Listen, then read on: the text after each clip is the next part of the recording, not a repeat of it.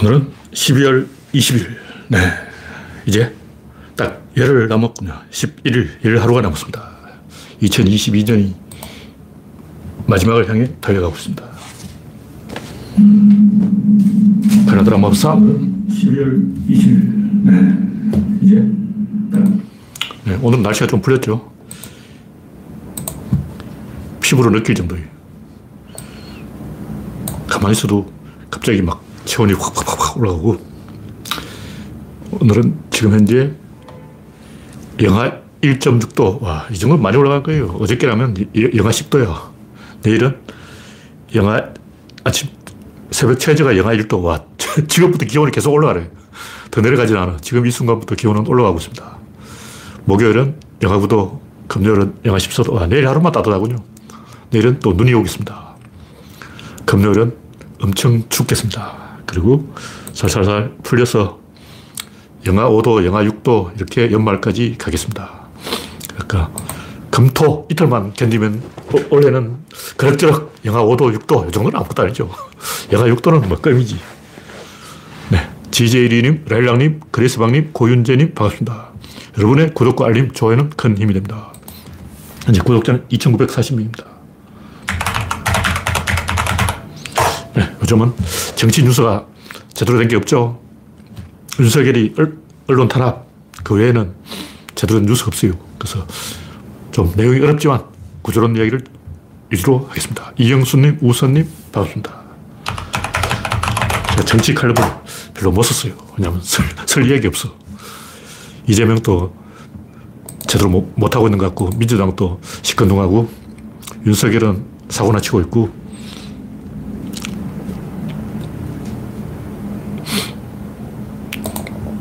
네, 현재 25명이 시청 중입니다. 첫 번째 곡지는 쇼도 못하는 경.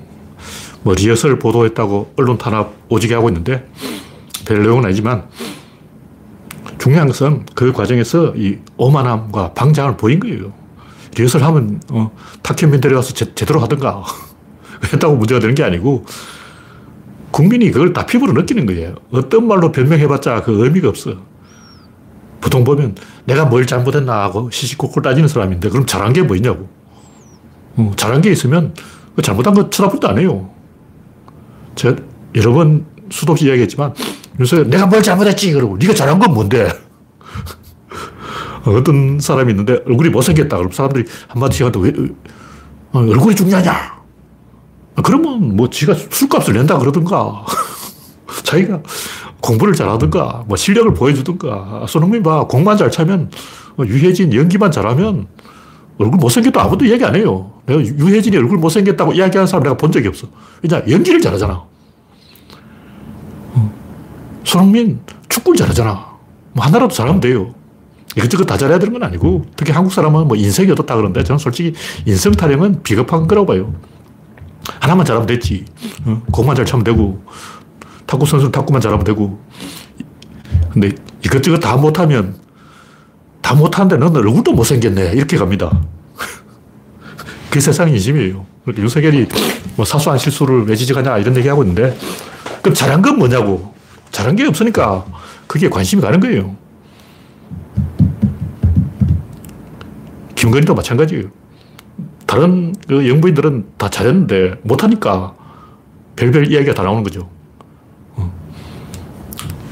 저도 김건희를 굳이 씹고 싶진 않은데 전반적으로 근본적으로 틀어져 있는데 그, 그 틀어져 있는 근본을 말하지 못하니까 작은 걸 가지고 시비하게 되는 거예요. 그 본질이 다 있는 거죠. 네. 우창님, 스티브님, 공실장TV님 반갑습니다. 현재 33명이 시청 중입니다. 화면에 이상이 있으면 말씀해 주시기 바랍니다. 다음 곡지는 노도사도 스스로 힘든 주휴수당. 주휴수당뿐만 아니고 임금제도는 전반적으로 다 뜯어 고쳐야 돼요. 한국 이 임금제도가 엄청나게 복잡한 것 같아. 와, 저도 좀 알아보려다가 너무 골 때려가지고 포기했어, 포기. 뭐 여러 번 얘기했지만 잔대가리 굴리면 이득을 보는 사회, 뻔뻔스러우면 이득을 보는 사회. 옛날에는 교통사고 나면 목청이 높은 사람이 이긴다 그랬어요. 그 교통사고 나면 막 팔 걷어 붙이고 태권도를 해야 되는 거야. 고함 지르고 막 서로 어, 소리 빽빽 지르면 이긴다는 거예요. 특히 미국 가면 한국 사람이 이제 내가 잘못한 게 아닌데 그래도 이제 인사치레로 아, 죄송합니다 하고 사과를 하면 그게 근거가 돼가지고 재판에서 불리하게 작용한다는 거예요. 그래서 미국에서 교통사고 나면 절대 미안하다는 말을 하지 마라. 아이엠 소리 하는 순간 독박을 쓴다. 근데 한국에 옛날부터 이런 게 많았어요. 그래서 요즘은 보험사가 알아서 하기 때문에 어, 안 싸우는데 옛날에는 어, 특히 택시 기사들 어, 엄청나게 욕설 하잖아요. 그렇게 해야 이긴다. 뻔뻔스러운 놈이 이긴다. 약삭 빠른 놈이 이긴다. 거짓말 잘하는 놈이 이긴다. 이런 사회가 되어버리고 있는 거예요. 근데 제가 볼 때 그런 문제 제일 심각한 게 인권 문제예요. 왜 그러냐면 이 남자들이 마누라 속이려고 온갖 그 꼼수를 다 써놨어요. 그럼 정상적인 임금보다 보너스, 상여금, 떡값, 뇌물 이런 뒷구멍으로 들어오는 수익이 많아야 마누라 모르게 딴짓을 할 수 있는 거예요. 그러다 보니까 엉망인 최악의 세계에서 이런 황당한 제도 없을 거예요. 어느 나라도 없을 거예요. 왜냐면 골치 아프잖아. 다른 나라는 이렇게 하고 싶어도 못해. 왜냐면 산수가 안 돼. 계산기를 못 두드려요. 우리나라 사람 산수를 잘하기 때문에 임금 제도를 엄청나게 복잡하게 해놓고 막 그걸 영, 어, 계산해서 월급을 주고 있는데 선진국은 계산을 못 해가지고 아, 이거 너무 머리에 지나겠다, 폭이. 어. 살겠냐고. 하여튼, 울어야 젖주는 사회, 이 온정주의 사회, 이거 아주 안 좋은 거예요. 온정주의로 가다 보니까 애 먹이는 게 권력이 거예요. 어떻게든 애를 먹이려고 그래요. 교통사고가 나도 무조건 병원에 들어 누워야 돼. 아무 탈이 없어도 혹시 모르니까, 어, 창문을 딱 열고 나올 때부터 이러고 이러고 나와야 돼. 이러고, 나가야 돼. 저는 교통사고에 박은 적은 없고 세 번 들어받친 적이 있는데 다 용서해 줬어요. 한 번은 뒤에서 집차가 박았는데 아, 이런 얘기 할 필요 없고 하여튼 그래서 제가 손해본 건 없습니다. 그것도 제가 돈 뜯어먹으려면 뜯어먹을 수 있었겠지. 근데 그럼 또 경찰 불러야 되고 또 보험사 불러야 되고 시간 뺏기고 그걸 어떻게 해요? 그러니까 이 사회를 너무 치사하게 만들어가지고 온정주의 같은 걸 만들어서 첫 단추를 잘못 껴서 계속 잘못되고 그래서 누구도 승복하지 않고 어, 자기 이득을 봐도 혹시 내가 손해를 받는지 모른다. 이런 불안감에 빠지게 혹은 혹시 내가 등신 짓을 했나. 내가 바보냐. 이런 자괴감에 시달리게 그 사회를 그렇게 세팅을 해버린 거예요. 중국은 우리가 더해요. 얘기 들어보니까 중국은 막 지나가는 버스를 세워가지고 막 타고 있는 승객을 끌어내리고 어, 우리가 10원씩 버스를 더 주기로 했다.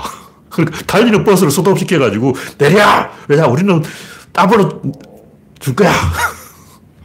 요즘도 그런지 모르는데 하여튼 그런 이야기가 있다는 것 자체가 사회가 후진적이라는 거예요. 어. 지나가는 버스가 달, 버스를 타고 가다가 중간에 설 수도 있다. 중간에 차에서 쫓겨날 수도 있다. 이거는 치명적이죠. 그 어떻게 살아? 볼때 우리나라가 이런 쪽으로 너무 이, 어, 발달해서 빠꾸미들만 그런 거 잘 아는 사람들만 이득을 보는 그런 구조가 돼 있어요. 그래서 인맥질하고 뒷구멍으로 정실, 뭐, 연고, 이런 걸로 먹고 사는 그런 사회가 되어버린 거예요. 네. 네. 정경화님, 공실장 TV님, 반갑습니다. 다음 곡지는 프랑스가 아프리카 팀이냐.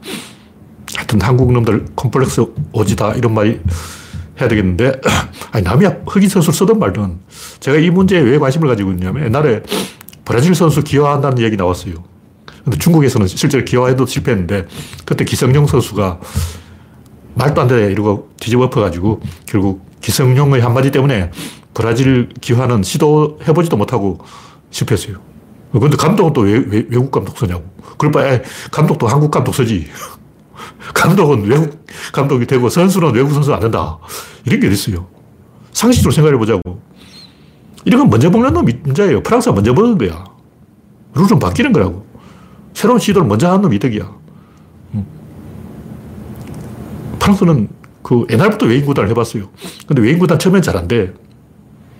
흑인, 뭐, 아시아인, 백인 이렇게 섞여 있으면 패스도 잘 안 되고 뭐 잘 안 되는 거야. 그러나 어느 선을 넘어버리면 최고의 팀이 만들어줄 수 있는 거예요. 은바페 같은 선수가 음, 흑인이라서 좀 콤플렉스가 있을 거 아니야. 그럼 그걸 털어버리기 위해서 120%의 능력을 발휘하는 거예요. 제가 볼 때, 이, 외, 외국인 선수 이거는 잘하면 크게 플러스가 된다. 이렇게 보는데 문제는 한국인들. 한국인들은 하, 이걸 가지고 인종차별을 하는 거예요. 근데 왜 그렇게 못된 행동을 할까? 화가 나니까 그런 거예요. 그러니까 인종차별을 하는 이유는 화가 나기 때문에 인종차별을 하는 거예요.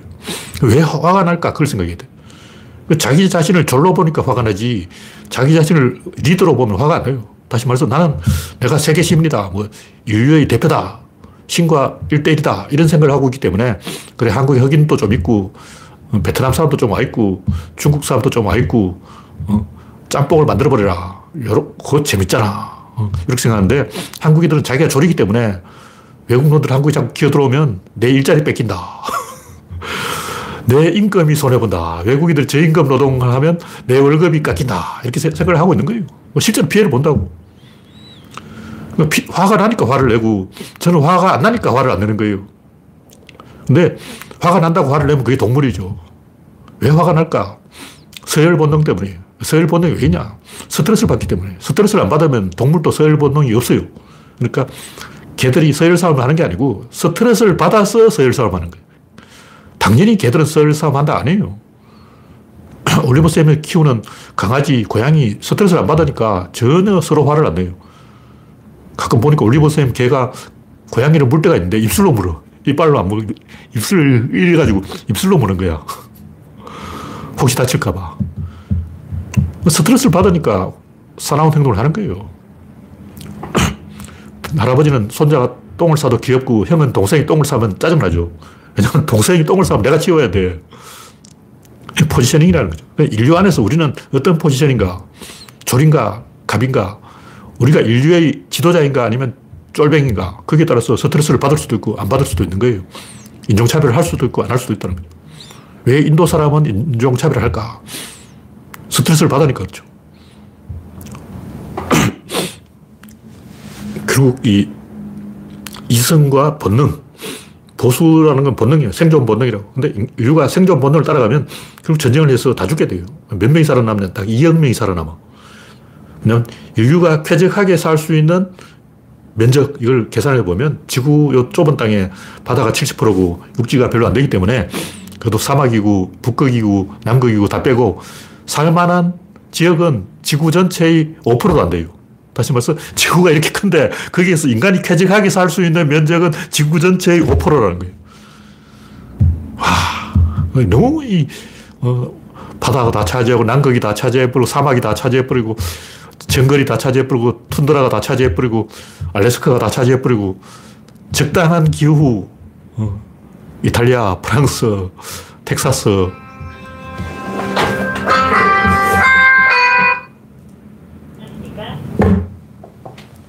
방금 저, 광고 전하고 와서 끊었습니다. 하여튼 이성과 본능이 균형을 맞춰야 되는데 너무 이성만 추구해도 굉장히 위험해져요. 우리가 생각하면 이성의 판단은 옳은 것이야 이렇게 생각하는데 부분적으로 옳은 거예요. 전체로 보면 틀어져 있어. 부분 부분은 다 옳은데 전체로 확 틀어져 있어요. 음. 일단 뭐 2차 대전 때 일본군의 논리, 우리는 어떻게 미국을 이길 것인가. 이렇게 한다면, 이렇게 해서, 이렇게 해서, 이렇게 하면 미국을 이길 수가 있다. 들어보면 다 맞는 것 같아. 와, 환상적인 논리다. 히틀러의 말도 들어보면 다 맞는 것 같아요. 이렇게 한다면, 이렇게 한다면, 이렇게 해주고, 이렇게 해서, 이렇게 하면 우리는 미국을 이길 수가 있다. 어? 하나부터 여기까지 다 맞는 얘기예요. 근데 전체로는 하도 안 맞잖아. 미국이 월남전을 할 때도 마찬가지. 그 당시의 시점으로는 옳았어. 근데 시간이 갈수록 상황이 변한 거야. 그 변화를 누가 만들었냐? 미국이 만들어줬어. 다시 말해서 1960년 딱 시간, 그 시간을 딱 잘라가지고 딱 현미경으로 들여다보면, 어? 미국이 월남에 개입한 것은 올바른 결정이었어. 이렇게 판단이 나오는 거예요. 근데 세월이 흐르고 보면 안 맞는 거야. 그러니까 이성의 지나친 신뢰는 굉장히 위험한 거예요. 제가 볼 때 이성, 이성하고 진중권처럼 뭐 개선한 사람 얘기 들어보면 부분 부분은 다 맞아. 근데 이 조립을 해보면 안 맞아. 이게 구조론의 마이너스 원리. 서로 상쇄되고 상충되기 때문에 이성만 따라가면 굉장히 인류가 위험에 빠집니다. 그게 공산주의예요. 소련이 왜 저렇게 돼버렸냐. 공산당들이 머리가 좋은 사람들이 다 이성을 따라간 거야. 근데 해보니까 안 되는 거야. 그냥 인간 심리를 몰랐어. 인간이 그렇게 삐딱하게 나올 줄 몰랐는 거예요. 러시아가 혁명을 한다니까 우크라이나 사람들 다 사보타주를 해가지고 300만이 굶어 죽었어요. 카자흐스탄에서 250만이 굶어 죽었어. 다 합치면 한 천만이 굶어 죽은 거예요. 왜 이렇게 많이 굶어 죽었냐. 사보타주를 해서 그런 거예요. 왜 사보타주를 했냐. 그걸 공산당이 이해를 못한 거죠. 왜 하지? 우리는 올바른 결정을 하고 있는데, 우리는 합리적으로 했는데, 왜 쟤들이 사보타, 사보타주를 하는 거야? 왜 서로 돼지 다 잡아먹어버린 거야? 농사 해도 소가 없어.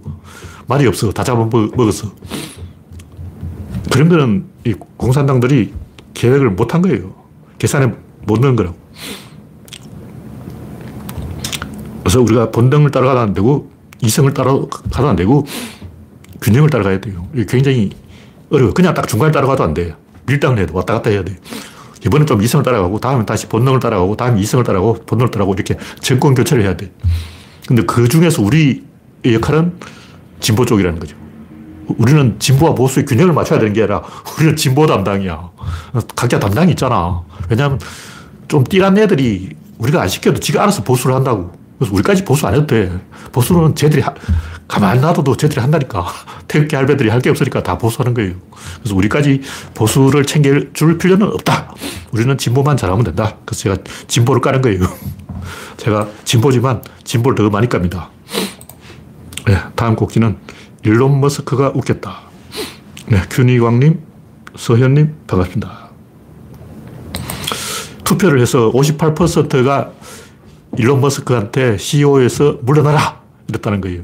근데 일론 머스크가 이 유로 회원만 투표를 해야 된다. 이런 개소를 하는 걸로 봐서 무효화시키고 계속 CEO를 할지 아니면 CEO 자리를, 트위터 CEO 자리를 물려주고 다른 것을 할지 모르겠는데 어쨌든 주가는 올랐다는 설이 있습니다.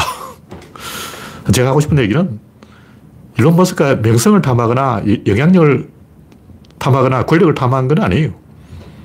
그보다는 자기 자신을 조이려고 그런 거죠. 자기 자신이 꽉 쥐어짜려고 그런다고. 이 쥐자. 저도 조금 그런 경향이 있는데, 이, 한 구렁텅이에 몰아넣어서 자기를 빠져나오지 못하는 감옥 속에 가둔 다음에 계속 압박하는 그런 기질이 있어요. 옛날 유예수가 대마초 피워서 감옥에 갔다 오더니 자기 집 방문에 쇠창살을 달아가지고 교도소로 만들어버렸어. 그 자기 집 방을 교도소 깜빵으로 만들어버린 거예요. 그리고 그 안에서 3년 동안 안 나왔다는 소리 있는데 정확히 몇 개월 어, 자, 개인 깜빵, 사설 깜빵에 갇혀 있었는지 모르겠지만 그 안에서 좋은 책을 많이 썼어요. 그러니까 이외에서는 자기 자신을 이렇게 조이려고 이 자기 방을 감옥으로 만든 거예요. 그럼 왜 조이냐? 화투장 조이는 거하고 똑같아. 화투장을 막 쪼잖아. 막 쪼는다고. 어떤 사람이 홍콩에 이 바카라를 하러 가서 패를 뒤집는데 한 시간 동안 딴짓을 했다는 거예요. 한 시간 동안 자기는 플레이에 그런데 상대방은 이제 뱅크죠. 뱅크에서 7이 나오니까 자기는 8이 나와야 돼요. 한 시간 동안 화투장을 쪼고 있었던 거예요. 카드 패 한 번 뒤집는데 한 시간을 끌었다는 거지. 뭐 커피 마신다, 담배 피운다, 밥 먹는다, 뭐 이러면서 시간을 끄는 거죠. 왜 그러냐. 그렇게 하면 이렇게 꽉 조이는 느낌이 들어요. 이 꽉 조이는 느낌. 이 조이는 느낌을 중독성이 있어요. 그래서 이 가슴이 두근두근하고 심장이 쫄깃하고 그 느낌에 중독성이 있기 때문에 일론 머스크가 저런 짓을 한다. 그런 이야기입니다.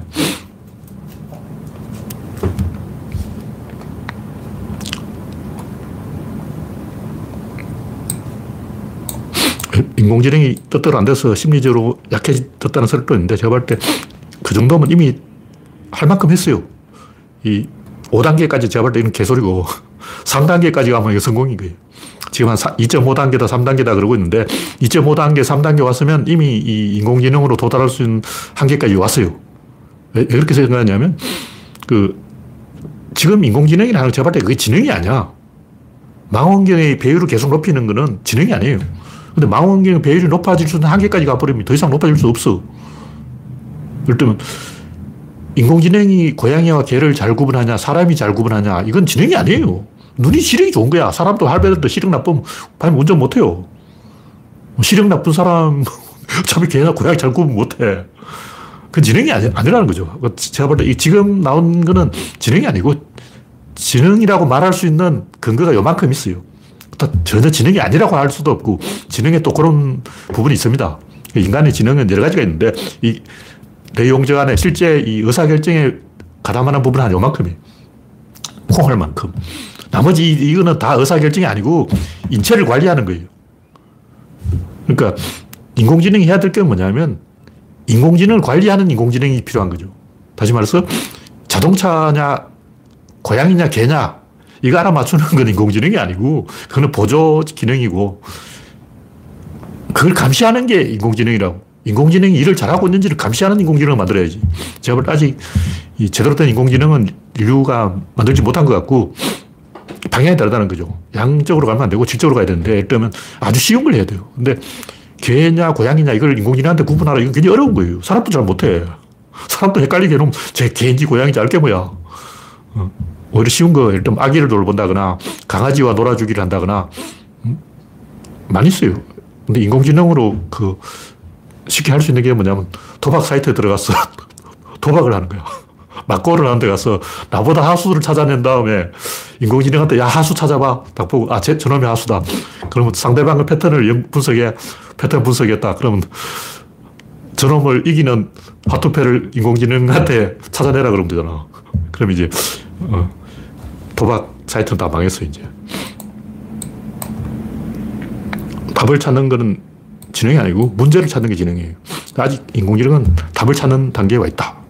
다음 곡지는 한중일 미독. 이 특허 출연 순위가 중미 일 한독 순인데 최근에 보니까 독일이 좀 떨어졌더라고요. 뭐 철강 생산량 이런 것도 한국이 인구 비례로 따지면 세계 1위예요. 그러니까 여기 특허 출원도 인구 비례로 따져야 되는데 인구 비례로 따지면 한국이 아마 1위일 거예요. 제가 하고 싶은 얘기가 뭐냐면 왜 이 한중일에 특허가 많이 나오냐? 단순히 그 뭐 한국 사람이 머리가 좋고 그래서 그런 게 아니고 연구 개발을 많이 해서 그런 것도 아니고 그 본질이 아니에요. 최근에 이 인류 21세기 문명은 철강 문명이라고 할 수 있는데 21세기는 화학이 화학. 그러니까 전자 문명은 옛날 일본이 80년대 하던 거고 철강 문명은 독일이 BMW, 벤처 이런 거 만드는 거고 21세기 반도체 문명은 화학 문명인데 이게 다 화학 전공자들이 힘을 발휘하는 분야라고. 근데 이 왜 이 화학이 한국이 강한가? 그걸 이야기하는 거예요. 일단 호주에는 배관공 월급이 엄청 센데 호주 사람들이 배관공을 안 하는 거예요. 영국 사람들 이야기 듣는데 영국 사람들이 배관공 불러가지고 이거 배관 이거 해라 그러면 안 해. 다 뜯어놓고 못하겠다고 도망쳐버려요. 그런 이야기가 굉장히 많아요. 그 이야기 들어보면 호주나 영국에는 배관공들이 실력이 떨어지는 거야. 그러니까 우리나라 사람이 암산을 잘해요. 산수를 잘하는데 수학을 잘하는 게 아니고 수학은 못해요. 수학은 아직 한국에 필제 메달 받은 사람이 없는데 산수를 잘하는 거예요. 그것도 암산을 잘해. 한국이 잘하는 분야가 있다고. 암산 잘하고, 배관 잘하고, 설비 잘하고, 손으로 쪼물락거리는 걸 잘해요. 그래서 이 한중일이 특히 아시아가 두각을 나타내는 이유는 원래 그런 걸 잘한다. 지능이 높은 거하고 상관없어요. 지능하고 관계없이 원래 이걸 잘하는 것 같아요. 제가 보기엔 그렇다. 그래서 이 화학과 애들이 대학교를 가도 서양 애들은 화학 물질 다룰 때 굉장히 조심해서 다루는 거예요. 비크에 뭐 냄새를, 아모니아 냄새를 맡아도 이렇게 맡아야 되는데 한국 사람은 그냥 하고 맡아버리고 손으로 그냥 만져버리고 그래서 그거 보면 야, 한국인들이 간땡이가 부었나 간이 커서 어, 그렇구나 이렇게 생각하기 쉬운데 제가 볼 때는 터프하기로 따지면 백인들이 훨씬 더 터프해요. 백인들은 술집에서 난투극 벌이고 셀카 찍다가 절벽에서 떨어져 죽는 사람 다 백인이야. 어, 탐 크루즈 봐. 어, 버즈 두바이 그 빌딩 꼭대기까지 올라갔잖아. 어, 세계 최고층 빌딩 꼭대기까지 올라가서 영화 찍는 사람이 탐 크루즈라고. 그 한 명 흑인 그 누구더라. 윌서 미슨가 그 양반도 올라갔더라고. 근데 한국인은 아직 거기까지 안 올라갔어요. 강큰 짓은 인터넷 영상을 보면 뭐 롤러블레이드라든가 이런 거 타다가 대가리 깨지고 이런 이 미친 짓을 하는 건 다 백인들이고 흑인들도 가끔 있고 아시아는 별로 없어요. 그러니까 아시아에는 쪼물락거리는 걸 잘하고 백인들은 강큰 짓을 잘하는데 특히 화학 분야는 한국인들이 원래 그걸 잘하는 인간들이고 그쪽으로 머리가 좀 잘 돌아가는 인간들이 가능성이 높다. 그런 얘기죠. 그래서 한국은 이 화학이 지배하는 시대에는 한, 한중일이 유리, 유리하다. 뭐 그런 얘기입니다. 네, 다음 곡지는 핵융합 경제. 이 미국에서 그 핵융합에 성공해서 들어가는 에너지보다 나온 에너지가 더 많다. 여기까지 가니까 이 한국의 전문가라는 사람이 아, 그 소용없다. 아, 아직도 갈 길이 멀다. 이런 얘기도 있고 또 반대로 그럼 한국은 줄을 잘못 섰나? 우리도 미국 따라가야 되나? 이런 뉴스도 있는데 제가 하고 싶은 얘기는 핵분열이든 핵융합이든 무조건 질량 손실이 일어나는 거예요. 뭐든지 의사결정이 일어나면 무조건 질량 손실이 일어나. 왜냐하면 밸런스에서 또 다른 밸런스를 찾았는데 밸런스 짝수예요. 밸런스가 짝수이기 때문에 무조건 이게 여기서 어떤 변화는 홀수일 수밖에 없어요. 왜냐하면 이게 짝수인데 여기서 변화가 일어났다면 이거잖아. 여기에서 이거, 이것이 이것으로 변하는 것은 변화가 아니야. 여기서 일어날 수 있는 변화는 무조건 이거인 거예요. 어. 왜냐하면 이 상태에서 변화가니까 이거지. 그러니까 짝수 상태에서 일어나는 변화는 홀수고 그러므로 홀수가 됐다는 것은 짝수에서 홀수가 됐다는 건 한계가 사라졌다는 거예요. 그 질량 손실이 나타나는 거예요. 이거 얼마나 간단하냐고. 구조론의 마이너스 원리야말로 내가 볼 때 우주에서 제일 간단한 원리야. 이걸 이해 못 하겠다는 사람을 나는 이해할 수 없어. 제가 여러 가지 얘기를 했는데, 그 뭐, 세턴 로켓 개발이라든가 굉장히 많은 이야기들이 알고 보면 전부 이, 이 이야기, 이 이야기. 일단, 괴델의 불안전성의 정리. 이거 직관적으로 딱 봐도 자동으로 1초만 나오잖아. 그걸 보고 막 생각을 해가지고 왜 이럴까? 그럼 그 자체가 난 납득이 안 돼요. 그냥 저는 초등학생 때부터 그런 생각을 했거든. 저도 이제 수학자가 아니기 때문에 구체적으로 불안전성의 정리가 무엇인지는 모르지만 무조건 이 하나의 개 안에는 무조건 홀수가 있는 게 한계가 딱 있어요. 배꼽이야. 배꼽 두 개의 사람 아직 없어. 왜냐하면 이 배꼽의 반대편에 대칭되는 그것은 엄마의 자궁이에요. 그건 내 밖에 있는 거예요. 그러니까 어떤 개든 무조건 한 개는 홀수가 있는 게 한 개는 있어야 그것이 그것으로 성립하는 거예요. 왜냐면 어떤 것이 탄생하려면 A에서 B를 넘어야 되는데 이 넘어 라인이 한 개고 이 라인은 줄로 딱 대줄을 잘라버리면 잘린 점이 1점이기 때문에 무조건 그거는 그렇게 될 수밖에 없는 거죠. 수학하고 상관없어. 그냥 통방으로 나는 거야. 그러니까 괴델의 불안전성의 정리는 수학자 계산해서 하는 게 아니고 계산 안 해도 알아요. 그냥 직관적으로 아는 거야. 왜냐면 현실에서 무수히 경험하는 거예요.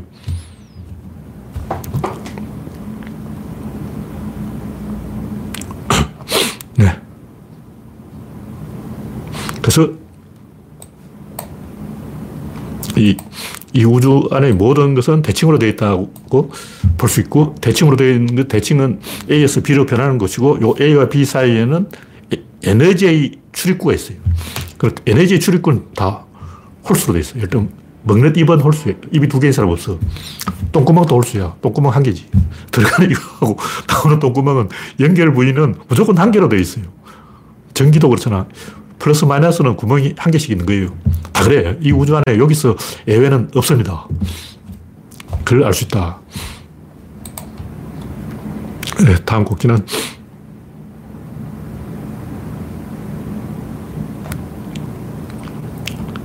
거짓말과 진실. 제가 여기 좀 잘못 써놨는데, 거짓말과 진실, 이걸 얘기해줘. 이걸 무슨 얘기냐면, 그 월남전에서 아, 월남전 아닌가? 아, 월남전 맞아요. 아, 맥주 배달 영화가 있었는데, 어떤 미국인이 월남전에 찬성하면서 우리는 애국을 해야 돼, 애국자, 애국자! 이러면서 자기 동료들이, 친구들이 다 베트남에 가서 싸우고 있으니까 나는 맥주라도 배달해야 되겠다 하고 베트남에 맥주를 갖고 간 거죠. 그런 영화가 있다는데 이 영화를 유튜브 영상에서 해설을 하는데 해설한 게 30분이야. 거의 영화하고 비슷해. 그냥 영화를 축소해놨어. 그래서 제가 그 영화를 보려면 넷플릭스인가 어딘가에 가입을 해야 되기 때문에 제가 아직 그걸 안 받고 영화는 안 봤어요. 근데 유튜브 영상을 보고 하는 얘기야. 문제는 그 영상에 뽑은 제목이야. 와, 한국 사람은 누구나 공감한다. 공감, 공감 나왔어. 무슨 얘기냐면 한국 사람은 국민은 똑똑한데 정부가 잘못했다. 이렇게 교육을 받았어요. 이게 다 정부 때문이고 윗대가리 때문이고 밑에 있는 국민들은 다 잘하고 있다. 근데 그게 사실이냐 이거지. 거짓말이에요. 역사 기록자들 그렇게 쓴 거예요. 왜냐? 그게 민족주의 사관이에요. 역사책을 쓸 때 거짓말을 살짝 보태잖아. 일본도 일본에 유리하게 쓰고 어느 나라든 자기 민족이 유리하게 역사를 씁니다. 자기 민족 욕해놓은 역사서는 없어요. 솔직히 말하자고. 그냥 한 국민은 국민으로 살고 정부는 정부대로 하고 그렇게 한 거예요. 국민은 열심히 예국을 했는데 정부가 잘못했다는 건 새빨간 거짓말입니다. 제가 아까 얘기했지만 1960년 그 월남전에 일어나던 그 타이밍, 그 시점에서는 미국 정부의 판단이 옳았어요. 무슨 얘기냐면 2차 대전 일본이 미국을 침략할 때 그 시점의 판단은 들어보면 다 맞는 말 같아. 너희들 미쳤나? 왜 전쟁을 하냐? 면 아, 요렇게 한 다음에, 요렇게 해서, 요렇게 되면, 요렇게 하면, 요렇게 하면 이긴다. 설득력이 있어요. 다 넘어가. 근데 변수는 그 다음에 나타난 거예요. 근데 그 필연적인 변수 나타나게 돼 있어. 제가 최근에 한 얘기가 전쟁을 그 공격하는 쪽은 항상 공격해야 되는, 전쟁을 해야 되는 이유가 있고 전쟁을 해야 되는 이유가 있는 쪽이 무조건 진다는 거예요. 왜냐? 이유가 있다는 것은 기존의 질서를 상대방이 엎어버렸다는 거예요. 질서가 있는데, 밸런스가 있어요. 균형이 있는데, 엎어버렸어. 그럼 이걸 맞추려고 하는 거예요. 근데 이게 엎어진 것은 자연 법칙인데, 이건 인위적으로 맞춘다. 이게 전쟁이라고. 그러니까 인위적으로 자연 법칙을 거스르면 지게 돼 있는 거예요. 근데 미국 남북 전쟁 왜 이러냐. 급한 건 남부였다고. 왜냐면 북부는 경제 성장 계속 하거든. 왜냐면 이민자가 계속 넘어오는 거야. 아일랜드 감자 흉년에 배고픈 어, 아일랜드 아이리시들이 배 타고 마구잡이로 막 100만 명씩 와. 남부가 있고 북부가 있는데 딱 균형이 있다고. 근데 아일랜드 놈들이 양키 엄청나게 넘어와가지고 양키가 되어버린 거예요. 양키 숫자가 계속 늘어나. 그럼 이제 균형이 깨지는 거야. 전쟁을 하는 거예요. 남부가 먼저 공격했다고. 북한이 먼저 남침을 한 거예요. 왜 그러냐. 남한이 북한보다 쪽수가 많아. 북한 뒤에는 중국, 소련이 있어요. 미국 뒤에는, 아니, 남한 뒤에 누가 있냐? 아무도 없어. 남한 뒤에는 일본이 있는데, 일본은 미국의 적이라고. 그러니까, 김일성이 딱 생각해 보니까, 우리 뒤에는 중국, 소련이 있다. 근데 남한, 이승만 뒤에는 일본이 있는데, 일본은 미국의 적인데, 미국이 미쳤다고 일본을 도와주나. 그러니까 미국 사람 생각에는 조선은 일본의 일부다. 일본의 식민지니까 일본의 일부인데 일본을 패는 김에 조선까지 도배권을 같이 패자. 어, 한국은 일본이니까 밟아버리지. 이렇게 생각하고 있는 거예요. 무슨 얘기냐면 한국이 더 크기 전에 지금 밟아놓지 안 그러면 한국은 2천만이고 북한 천만이기 때문에 쪽수가 안 된다. 다시 말해서 그때 북한이 남침하지 않으면 남한에 먹힌다고 생각한 거예요. 그러니까 이유가 있다고. 항상 이런 식이 이유가 있는 쪽이 지게 돼 있는 거예요. 왜냐하면 변화가 일어나기 때문에. 게임의 룰이 바뀌어버려요. 룰이 있는데 그 룰대로 하면 자기가 이겨요. 이기니까 전쟁을 한 거지. 근데 전쟁을 했기 때문에 하는 순간 어, 이건 양자역학하고 비슷해요. 관측하는 순간 왜곡되는 거야. 관측을 안 하면 정부 말이 맞아. 근데 관측을 딱 하는 순간 이미 오염돼 버리기 때문에 틀린, 틀린 결과가 돼버린 거예요. 그러니까 이 거짓말과 진실 게임은 이 양자역학이라고. 관측하는 순간 데이터가 오염됐다. 그래서 뒤집어진 거예요. 다시 말해서 정부가 국민을 속였다는 것은 정말 새빨간 거짓말이고 정부도 할 만큼 했어요. 근데 베트남이 그렇게 악질적으로 나올지 어떻게 알았냐고. 그리고 남베트남이 그렇게 덩신짓을 할지 딘지엠이죠. 딘지엠이 그렇게 나쁜 짓을 할지 어떻게 알았냐고. 그 딘지엠 뒤에 티우 그 새끼는 대만으로 빼돌린 금이 수천 톤이야. 와, 딘지엠, 티우 둘 다 악질이 악질. 왜 악질이 베트남 대통령이 되냐고. 근데 처음부터 그런 건 아니에요. 처음엔 잘했어. 딘지엠도 처음에는 잘해가지고 북베트남에서 100만 명 넘게 카톨릭 신도들이 탈출해서 남쪽으로 내려왔어요. 인구가 막 넘어오는 거야. 사람이 막 넘어와. 나는 공산당이 싫어요 하면서 괴다리 포짐 지고 북쪽에서 계속 사람이 내려오는 거야. 그러니까 와, 박수 받고 남베트남 잘하고 있어. 계속 잘해. 밀어줄게. 밀어줬더니 왜 남베트남이 망했을까? 미국이 밀어주니까 망한 거예요. 안 밀어줬으면 살길 찾았어요. 왜냐면 살길 찾아야지. 어? 공산당을 어떻게 이겨? 열심히 해야 되는 거예요. 남베트남 인구가 많고 모든 면에서 남베트남이 유리하니까 살길 찾으면 되는데 미국이 지원하는 순간 미국이 알아서 하겠지. 손 팔짱을 딱 끼고 그래 니들이 해봐. 난 구경할게. 다시 말해서 미국 정부가 거짓말 한 게 아니고 남베트남이 그렇게 배신 때릴지 북베트남이 그렇게 열심히 싸울지 알 수가 없었고 그거는 양자역학의 원리이기 때문에 원래 알 수가 없는 거예요. 그거 알 수 있는 사람 지구에 없어. 그래서 국민은 똑똑한데 훌륭한데 정부가 잘못했다는 건 상투적인 클리스예요. 그냥 영화 찍는 사람들 그렇게 이야기를 만들어내는 거죠.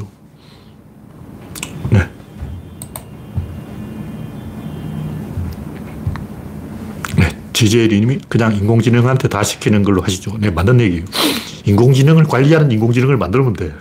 근데 제 생각에는 그게 나올 것 같아요. 왜냐하면 이건 누구나 생각할 수 있기 때문에 인간의 뇌 구조가 그렇다는 거예요. 뇌가 인체를 관리합니다. 그럼 의식은 뭐냐면 뇌를 관리하는 거예요. 그리고 2단 구조로 돼 있어. 인공지능 위에 인공지능 하나 씌우면 돼요. 인간의 뇌가 그렇게 만들어졌다고 보기 때문에 그리고 우리가 지능이라 하는 것은 의식을 말하는 거예요. 무의식은 지능이 아니에요. 근데 무의식도 지능에 관여를 합니다. 그럼 기억력이 좋다. 어, 이건 지능이죠. 그럼 뭐 동체 시력이 좋다. 이것도 지능이에요. 따지면 그것도 다 지능이라고 말할 수는 있다. 네. 다음 곡지는 구조론의 출발점. 미국이 유인 달 탐사 경쟁에서 승리한 비결은 새턴 five 로켓을, 이게 V인지 five인지 잘 모르겠어요. 새턴, 새턴 V 로켓을 크게 만든 데 있다. 이건 구조를 마이너스 올리고, 뭐 이건 별로 중요한 얘기 아니고, 제가 하는 얘기는 이런 건 직관적으로 알 수 있다는 거예요. 좀 크게 만들어 놓고 줄여야 돼. 여러 번 얘기했지만, 일본은 도로가 좁아요.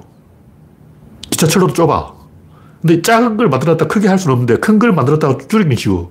그래서 한국은 시작할 때부터 기차철로는 표준계를 만들고 고속도로도 시원시원하게 널찍널찍하게 뚫어놓고 자동차도 크게 만들고 다 커. 그 일본 사람이 한국에 와보 한국은 다 크다. 집도 크고 사람도 크고 차도 크고 다 크다. 그런 거예요.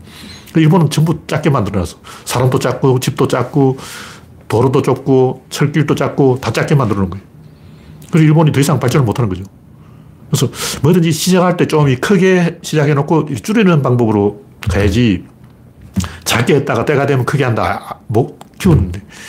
이게 이제 개딱지의 법칙인데, 개가 껍데기를 갈 때, 딱지를 갈 때 엄청나게 이 고통 속에 빠지는 거예요. 우리가 생각하기는 그냥 개가 허물을 벗는 게 쉬울 것 같지만 사실은 개도, 어, 뱀도 엄청나게 고, 개고생을 해서 딱지를 벗고 허물을 벗고 몸집을 키우는 거예요. 그게 쉬운 게 아니라는 거죠. 근데 이런 것은 전문가가 아니라도 직관적으로 그냥 다 하는 거야. 그래서 제가 여러 가지 법칙을 만들었는데 의하여와 위하여의 법칙, 뭐라고 한다의 법칙, 극한의 법칙 이런 법칙이 있는 거예요. 일단 뭐 큰 수의 법칙, 수, 학이 나오잖아요. 근데 큰 수의 법칙은 굉장히 이제 뭐 시, 어떻게 보면 굉장히 당연한 얘기인데 사실 큰 수의 법칙을 오해해가지고 그 반대로 생각하는 사람이 진짜 많아요. 주사위를 많이 던지다 보면 이상한 조합이 나오지 않을까. 뭐 나옵니다. 근데 그 반대 조합도 나와. 제가 왜 이걸 이야기하냐면 유튜브에 보니까 바카라의 필승법이 있다는 거야. 그럼 제가 하나하나 검토해보려 전부 거짓말인 거예요. 내가 봤을 때 그 필승법이 있다고 생각하는 사람들이 진짜 자기는 필승법을 찾았다고 생각해서 그걸 만든 거야. 시스템 베팅법, 무선 베팅법, 무선 베팅법, 뭐 마틴 베팅법, 영 마틴 베팅법 잔뜩 있는데 전부 개소리인데 제가 봤을 때 그 사람들이 거짓말을 하려고 작정하고 하는 게 아니고 그 만든 사람도 속은 거예요. 왜냐면 자기가 직접 해보니까 되는 것 같아. 제가 테스트를 해봤다고 세 번 해봤는데 세 번 다 성공이 와. 근데 그걸 역으로 계산해도 맞아야 되는데 역으로 계산해보니까 안 맞더라는 거죠. 근데 이건 초등학생 생각에도 알 수가 있는데 그러니까 그 유튜브에 바카라 필승법이라고 주장하는 건 전부 큰 수의 법칙에 은하는 거예요. 저는 이런 법칙을 이 외에도 여러 가지 많이 만들었어요. 작은 그릇에 큰 그릇을 담을 수 없다. 뭐 이렇게 해가지고 한 10가지 옛날에 적을 놓은 적도 있는데 제가 하는 얘기는 아인슈타인도 이게 안 되는 거예요. 이런 간단한 생각인데 아인슈타인도 안 된다고. 보고한테 진 거예요. 보고는 모르니까 모른다 그랬는데 아인슈타인은 책임감이 있으니까 어, 뭔가 좀 아는 척을 해야 된다고. 뭔가 이 절대적인 기준을 찾으려고 한 거죠. 그래서 광속은 절대적이다 하고 하나 찾았어. 그리고, 어. 정적 우주론을 절대적인 기준으로 삼으려고 한 거예요. 그게 깨지면 다 깨진다고 생각한 거예요. 제가 볼 때 이건 있을 수가 없는 얘기예요. 뭐든지 아까 얘기했듯이 흘러가게 만들어놔야 돼요. 마이너스를 해야 된다고. 크게 울타리를 만들어 놓고 이게 좁혀가야 되는데 뭔가 이게 딱 와꾸가 맞아버리면 어, 옷을 못 갈아입습니다. 그러니까 한 반에 교실에 100명이 들어올 수 있다. 그럼 빈 좌석 한두 군데 만들어 놔야 돼. 왜냐면 중간에 조퇴하는 사람도 있고, 배탈 났다는 사람도 있고, 앰뷸런스 와야 될 수도 있고, 빈 공간이 조금 있어야 된다고. 근데 꽉, 100명 꽉 채워버리면 누군가 갑자기 막 화장실 가야 된다. 뭐 어쩔 거냐고. 갑자기 설사한다 그러면 어쩔 거냐고. 꽉 채우면 안 돼. 항상 그 유도리가 있어야 되고 뭔가 좀 남는 게 있어야 되는 거죠. 그래서 우주론은 또 마찬가지로 아인슈타인의 우주론은 딱 들어맞는 우주론이 완벽하게 맞아버려요. 그러면 탈이 난다. 옷을 사도 약간 헐렁한 걸 사야지 꼭 맞는 건 안 좋아요. 왜냐면 밥을 먹으면 단추가 터질 거 아니야. 허리띠를 꽉 졸라매고 밥을 먹으면 허리띠가 터집니다. 그래서 제가 이걸 이제 생각을 해봤는데 공간이 뭐 뭐냐, 시간이 뭐냐, 물질이 뭐냐. 아인슈타인도 그 얘기 안 했어요. 힘이 뭐냐, 뉴턴도 그 얘기 안 했어. 힘은 이렇게 계산해라. 계산법만 알려줬지. 힘의 정체가 뭐냐? 관성력이 뭐냐? 그건 뉴턴도 얘기 안 했고, 아인슈타인도 얘기 안 했어요. 이, 제가 어릴 때 생각한 것은 우주의 바깥 경계선까지 가버리면, 최근에 뭐, 관측 가능한 우주가 천억 광년까지 갔는데 그 이상도 얼마나 될지 모른다 해가 제가 좀 산통이 깨졌는데 제가 어렸을 때는 그런 얘기 없었어요. 그래서 제가 어렸을 때는 우주의 테두리가 있다고 생각한 거예요. 그래서 끝까지 갔어. 우주 경계선까지 간 거야. 요 밖은 뭐냐 이거지. 그 공간이 없어요. 그, 요 밖에까지 가면 어떻게 되면 직진을 하도 이렇게 휘어집니다. 왜냐면 동서남북이라는 것은 어떤 둘 사이에 상호작용한 둘 사이의 약속이에요.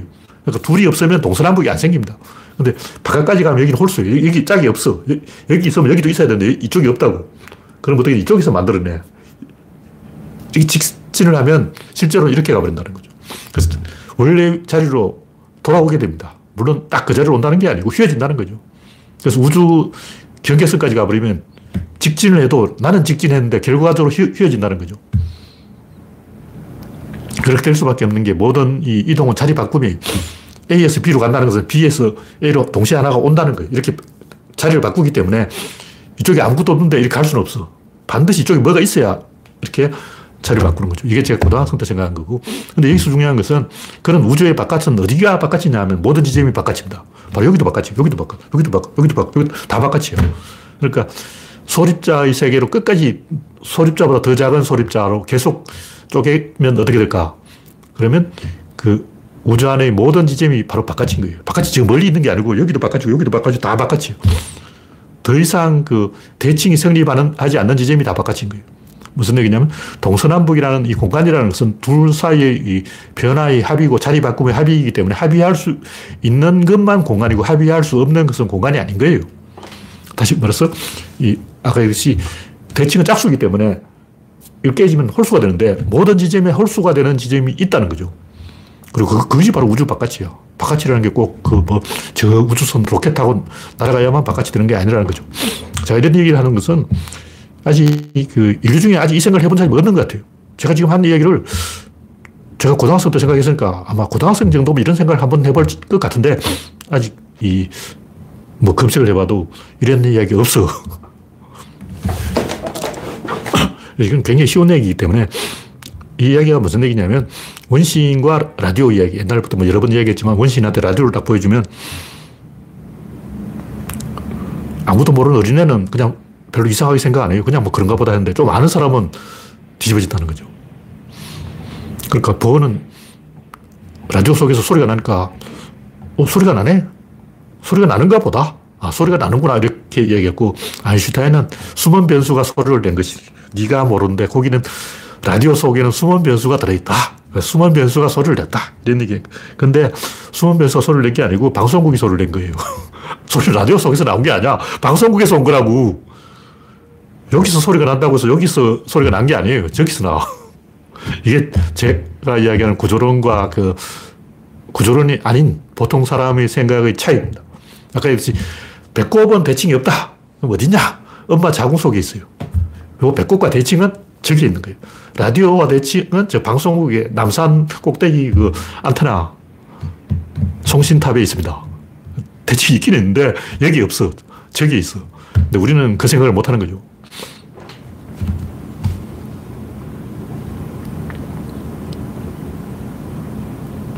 그래서 우리가 알고 있는 이 공간이라는 것은 둘 이상이 상호작용의 룰을 합의한 결과다. 이렇게 보는 거예요. 근데 이제 상호작용 이야기를 여러 번 했는데 이 물리학자들이 말하는 상호작용은 소립자를 주고받는 거고 제가 말하는 상호작용은 이 가군동량 보존이 그러니까 뭐냐면 둘의 거리가 좁혀졌다 넓어졌다 하면서 이 간격이 유지되는 게 상호작용이라고. 가까이 오면 이걸 흔들어요, 이놈이. 그러니까 목성이 하고 태양의 이 목성이 태양을 도는 궤도의 중심축은 태양 바깥에 있어요.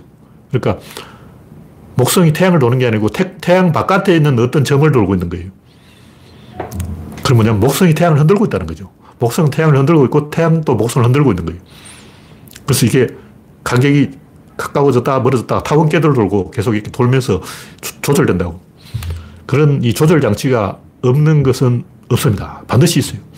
아까 세턴 로켓을 이야기한 것도 세턴 로켓을 발사하면 엔진이 출력을 뽑는 순간 진동이 발생하는데 이 진동이 다른 진동과 만나서 공진을 일으키면 터져버려요.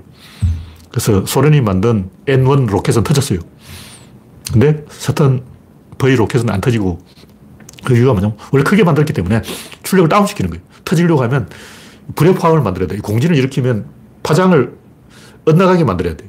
그래서 이쪽이 파장이 크다면 이쪽 파장을 작게 만드는 거예요. 이쪽은 엔진의 출력을 낮추고 낮췄다 높였다 낮췄다 높였다 이렇게 계속 흔들어줘야 돼. 노이즈를 유발해가지고 불의 포함을 일으키면 공진이 줄어들어서 그래도 공진이 있었어요.